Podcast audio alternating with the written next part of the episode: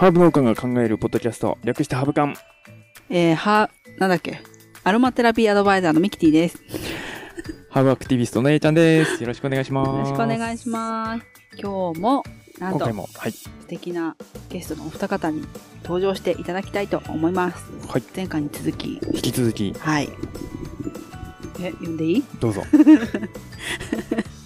内蔵のアッキーさんと歌さんに来てもらいました。よろしくお願いします。よろしくお願いします。えー、まあ、前回の最後にちらっと言ったんですけれども、今回は、えー、ハブカンらしくというか、うん。ハーブのお話をしていきたいんですけれども、あの、ハーブって、まあ、結構私よく喋るんですけど、品種改良があまりされてないんですよ。なので、その、まあ、無駄に大きくなってたりとか、うん。なんかその、ギザギザだと都合が悪いから丸くなってたりとか、そういうことがお、品種、そういうひ形の品種改良があまり行われてなくて、うん。なので、その、進化の過程がそのまま生きてる姿というか、そこが魅力の一つだなっていうのは私ずーっと喋ってるんですけど、それを、えーその魅力を伝えたくてですね、えー私もそこそこ写真趣味でやってるんですが、なかなかその魅力を引き出せないなっていうのが 悩みの種で、うん。ちょっとそういう、まあハーブに限らず、植物とか、そういうのを、えー、インスタとか、そういうのに載せるときに、映える、とてもいい映える写真の撮り方みたいなのが、もしあれば、お聞きしていきたいんですけれども、フォトグラファーのアッキーさんに、ぜひぜひ聞いていきたいんですけれども、そどうですか？はい。えっと、今回の収録で、ちょっとその話聞きたいって言われた時に、うん。なるほどってなって。昨日、今日の朝ぐらいまで、歌に、映えか。映えなって言いながら。映えってなんだろうくらいのね。まあ、簡単に言えるような、うん。一言で言えるようなコツみたいなのがあれば一番いいんですけど、やっぱりなかなか一言でこうすれば映え写真になりますっていうのを言うのは難しくって、そうですよね。うん、写真撮るときにいろいろ気をつけられ、気をつけるべきところとか、うんこう工夫するといいよっていうところはたくさんあって、うんうんなので、今回まあ時間も限られるので、その中で、特にこれをやってみるとうんいいんじゃないかなって僕が思ってるっていうのを話してみたいと思います。いいですね。はい。で、まあ、A ちゃん自分でも写真ちょっと撮ったりしてるっていう話なので、はい。その方からすると少し初歩的すぎる内容になっちゃうかもしれないんですけれども、一応、ちょっとまあリスナーさんにも活かせるかもしれないっていうので、少しはい。入門向けなところも話していくうんうんうん。ぜひぜひ。はいうんって感じでやるんですけど、うんまず、はい。僕が一番言いたいのは、あの、自分のこの写真が好きだなっていう感覚を大切にしてほしいなって僕は思っていて、うんうんまあ、いわゆるいい写真みたいなカテゴリーはあるんですけど、うん。うん。ただ、いい写真を撮ろうとしていっても、うん。やっぱり自分が好きな写真にはかなわないと思うんですよ。なるほど。んなので、あの、例えば SNS とかで人の写真を見て、あ、この写真自分は好きだなとか、自分はいいと思うなとか、そういう感覚をすごく大切にしてほしいなっていうふうに思います。うんうんで、その、例えば自分がいいな、好きだなって思った写真が、うんうん。実際に伸びていたりすれば、うん。それはその感覚と世間が、まあ、いわゆる映え写真だって言ってくる世間との感覚が近い状態にあると思うので、それはそれで大丈夫ですし、うんうん。仮に自分が好きな写真で全然伸びたりしてるとこ見たことないな、みたいな ことがあったとしても、それはそれで別に自分の感覚は大切に欲しいなって思っていて、うん。ただじゃあそこで映えたいから映える写真に寄せていくかどうかはその人の判断みたいなところかなっていうふうに思うんですよね。ううんん。だから、まず自分が好きっていう感覚はすごく大切に,、大切にしてほしい。うんじゃあその例えばまあハーブだとしたら、まあスマホで撮るとししして、うん、うん、うん。その画面を見ながらというか、うんこの角度がいいみたいなのを見つければいいっていう感じですかね。ね自分が好きな角度を。そうそう。それ、でかいと思っていて、うん実際に映え写真にいきなり直結はしないかもしれないんですけど、うん僕、まあ、ハーブであったり、植物であったり、まあ、どんな被写体でも一緒かもしれないんですけど、うん共通してやってみてほしいなって思うのは、あの、A ちゃんはもうそうじゃないかもなんですけど、人間って何かの写真を撮ろうと思ったら、大体直立した状態からう、ん。正面に被写体を捉えて、なんとなく写真の画面の真ん中にその被写体を置いて撮るんですよね。うんいわゆる日の丸構図ってやつですね。そう、いわゆる日の丸構図。うんしかも、うんと、自分が楽な、自分がまっすぐ立った状態とかで撮るんですけど、なっちゃうね。わかるなっちゃうね。そう。ただそこで、じゃあしゃがんでみるとか、被写体に近づいてみるとか、離れてみる、うん後ろ側に回ってみるとか、うんそういうのをいろいろ、まずシャッター切る前に試してほしいんですよ。それをやって近づいてみたり離れてみたりやっていく中で、あ、この今スマホであればスマホの画面に映ってるこの構図好きかもうんみたいなものが見つかってくるかもしれないんですよね。っていうのをやっていくのが、それイコール映え写真にはならないかもなんですけど、映え写真に向かっていくためのステップとして、すごく大きいんじゃないかなって僕は思います。うん。なるうん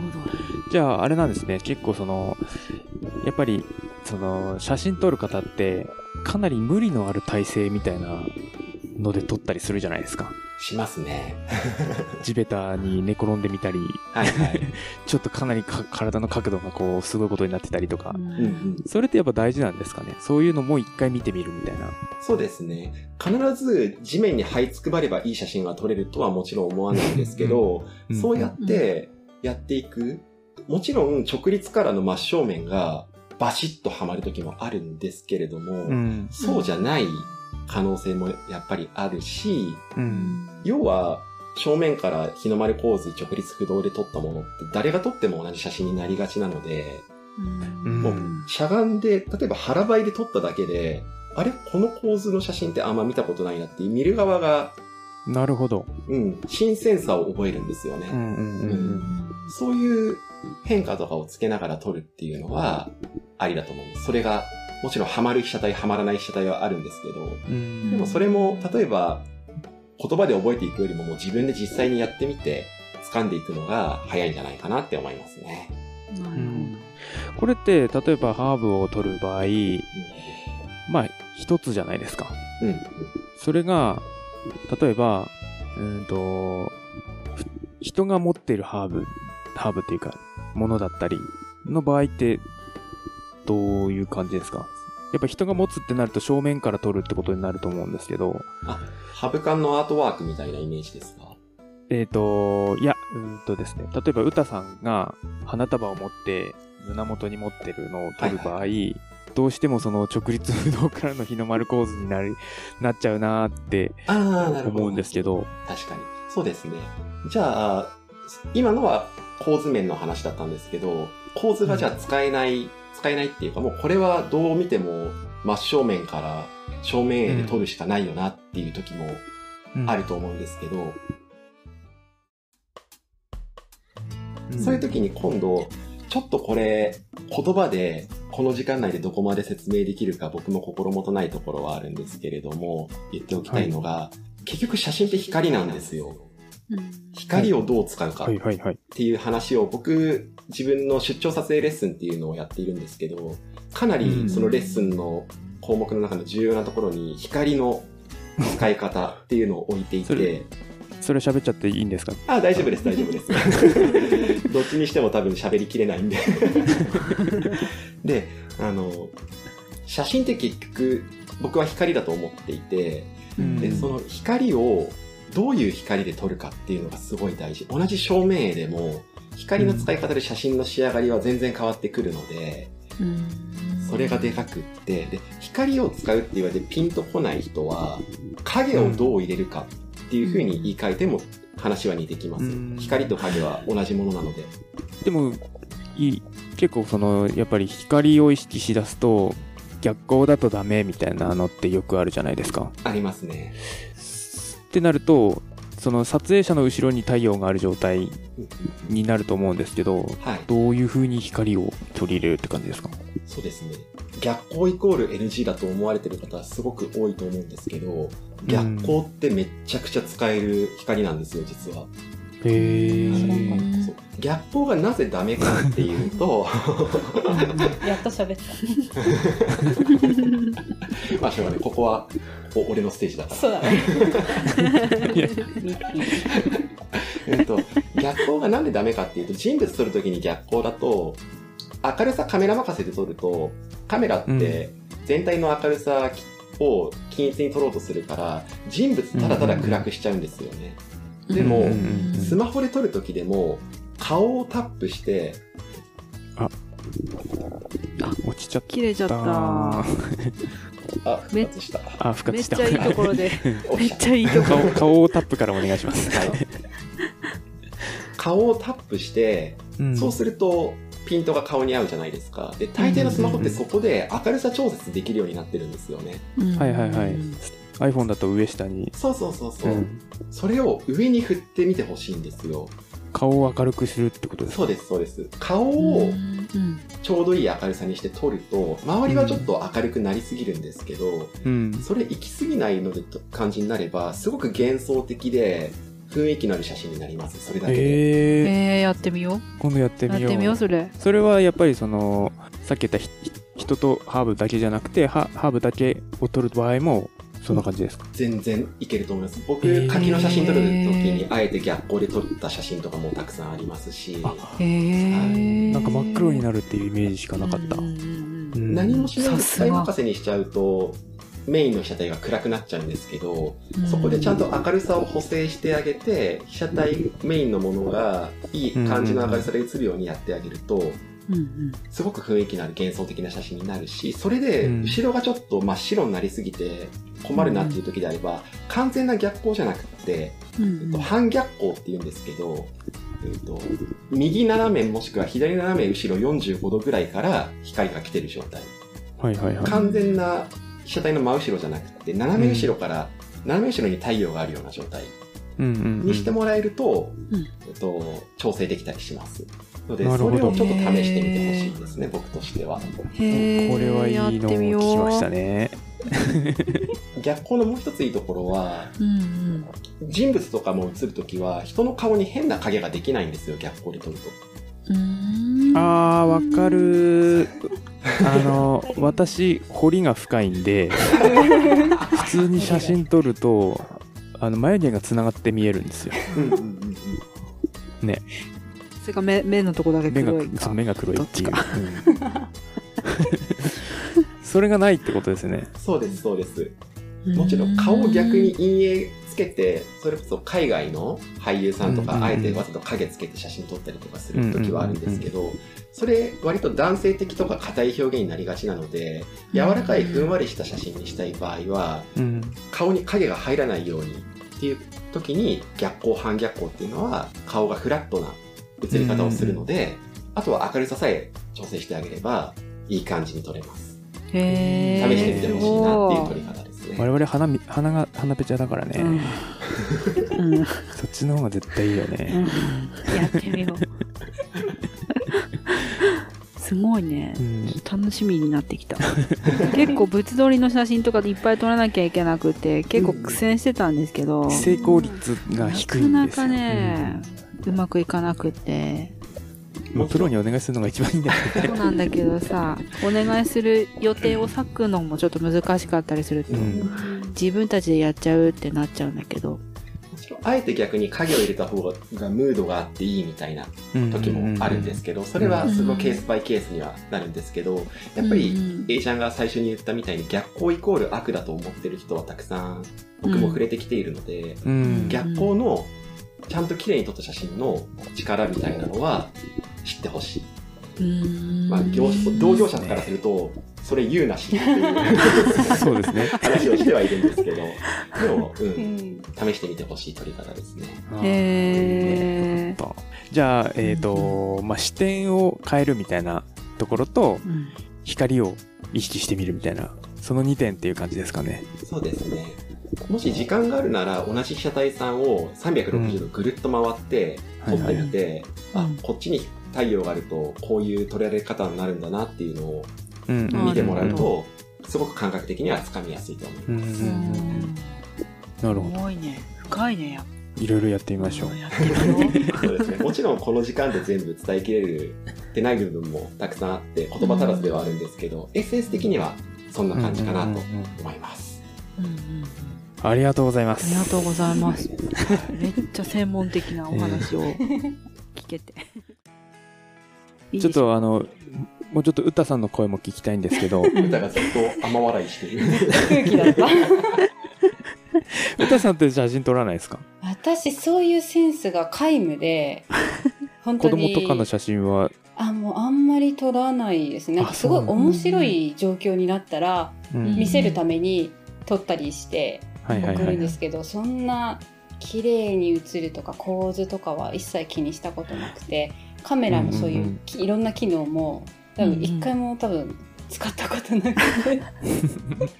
それこそなんかこう、例えばこう写真を歌さんが撮った時に、それに対してアッキーさんが、いや、ここはこうした方が良かったみたいなとかってあるんですか？歌がそもそも写真を撮らない人なんですよ。あ撮るっていう発想がなくて、だから僕よくママさんと一緒に写真、ママさんと一緒にっていうか、僕のお客さんはママさんが多いんですけど、うんうんうんママさんがうちの旦那マジ写真撮らないっていうあ、言ってきたのに、うんわかります。うちも嫁さんマジ撮らないんですよ。っていうなんか、なんだろう、共感が生まれるみたいな。なんかこのね素晴らしいこの機械をもう使うっていう頭が一切なくて。うんうんうん。後からなんで取っといてくんなかったの？あそっかその手があったみたいな。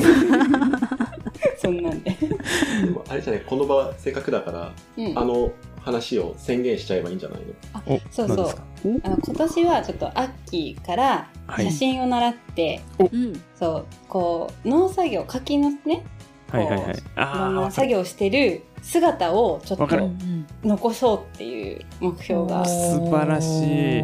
あって本当はこうその5月6月の忙しい時期が終わったらちょっとずつ教えてもらおうって思ってたんですけど、うん。地味に忙しくて 口だけになっちゃってるんでちょっとそこの時間も組み込んで今年はちょっとね写真頑張ろうと思います。いいっすごいいいですね。それもぜひアップしてうん。ください。いや、ちょっと頑張それね、うちも言ってんだけどね、そう、いつも忘れる 一緒に作業、うちの場合一緒に作業してるくせに忘れるっていうね。そう。何も考えないで作業してるからね。で、写真撮ろうって思った時に限って、俺がなんかそういう写真に載るような格好じゃないみたいな。今 あるある。日はちょっと写真は、今日はちょっと、みたいな。ねタイミングもあるからね。うん。いや、でも、ね、いいですね。いいですね二人で撮れるんだったら最強じゃないですか。そう、うん。たまに見るんですよね。ご夫婦で写真やってて、お互いに撮ってるパターンのご家庭とか、お客さんにもいて、へーうんうんうんおー、おおーってなる。でも、ーね。ああれなんじゃないですか、それこそその、構成のお仕事と写真もやりだしたら、そこでまたぶつかりかねないっていう、取り合い？取り合いにはならないとは思うけど、こうした方がいいみたいな。いやでも教えてくれる人がいるんだったら、ねレベルアッいいよね。プじゃんじゃんできるから羨ましいけどうな。ん。ね。うん多分教えてもらうっていう立場になるのでうん。も先生先生くらいの本勢当に本当に？本当に？先生頼みますみたいすごい。偉い。私それできない。そう。私教えてもらうの嫌いなんで。怒るからね。うん。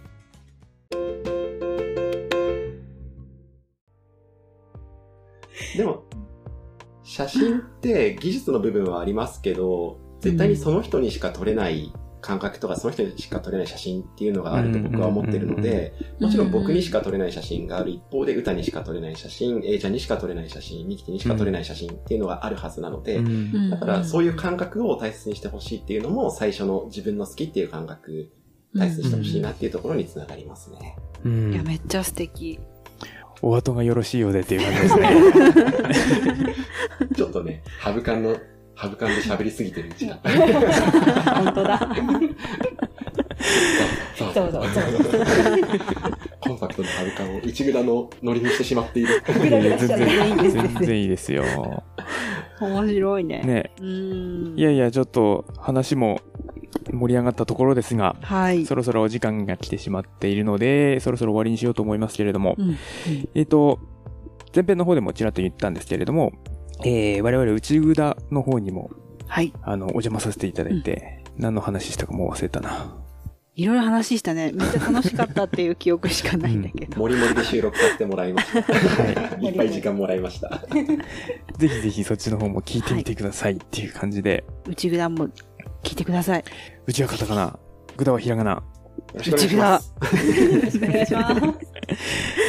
はい。はいということで、えー、2回にわたってゲスト来ていただきました、アッキーさんと歌さんでした。ありがとうございました。ありがとうございました。ありがとうございまこちらこそしたありがとうございました。楽しかったです。楽しかった。楽しかった楽しかったで。す。ではではまた次回お会いしましょう。はいヘバナス。手放す。手放す手放す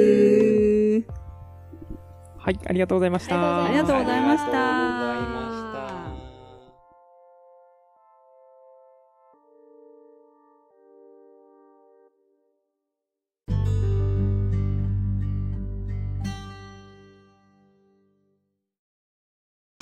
ジャックインレーベル。音楽とポッドキャストの融合イベント「シャベオン」「エフェロンチーノウォーバードライ」「トゥトゥ」大大だけな時間。クー。徳マスたけし2022年11月5日土曜日。京都トガトガお問い合わせはクマジャックインレーベルまで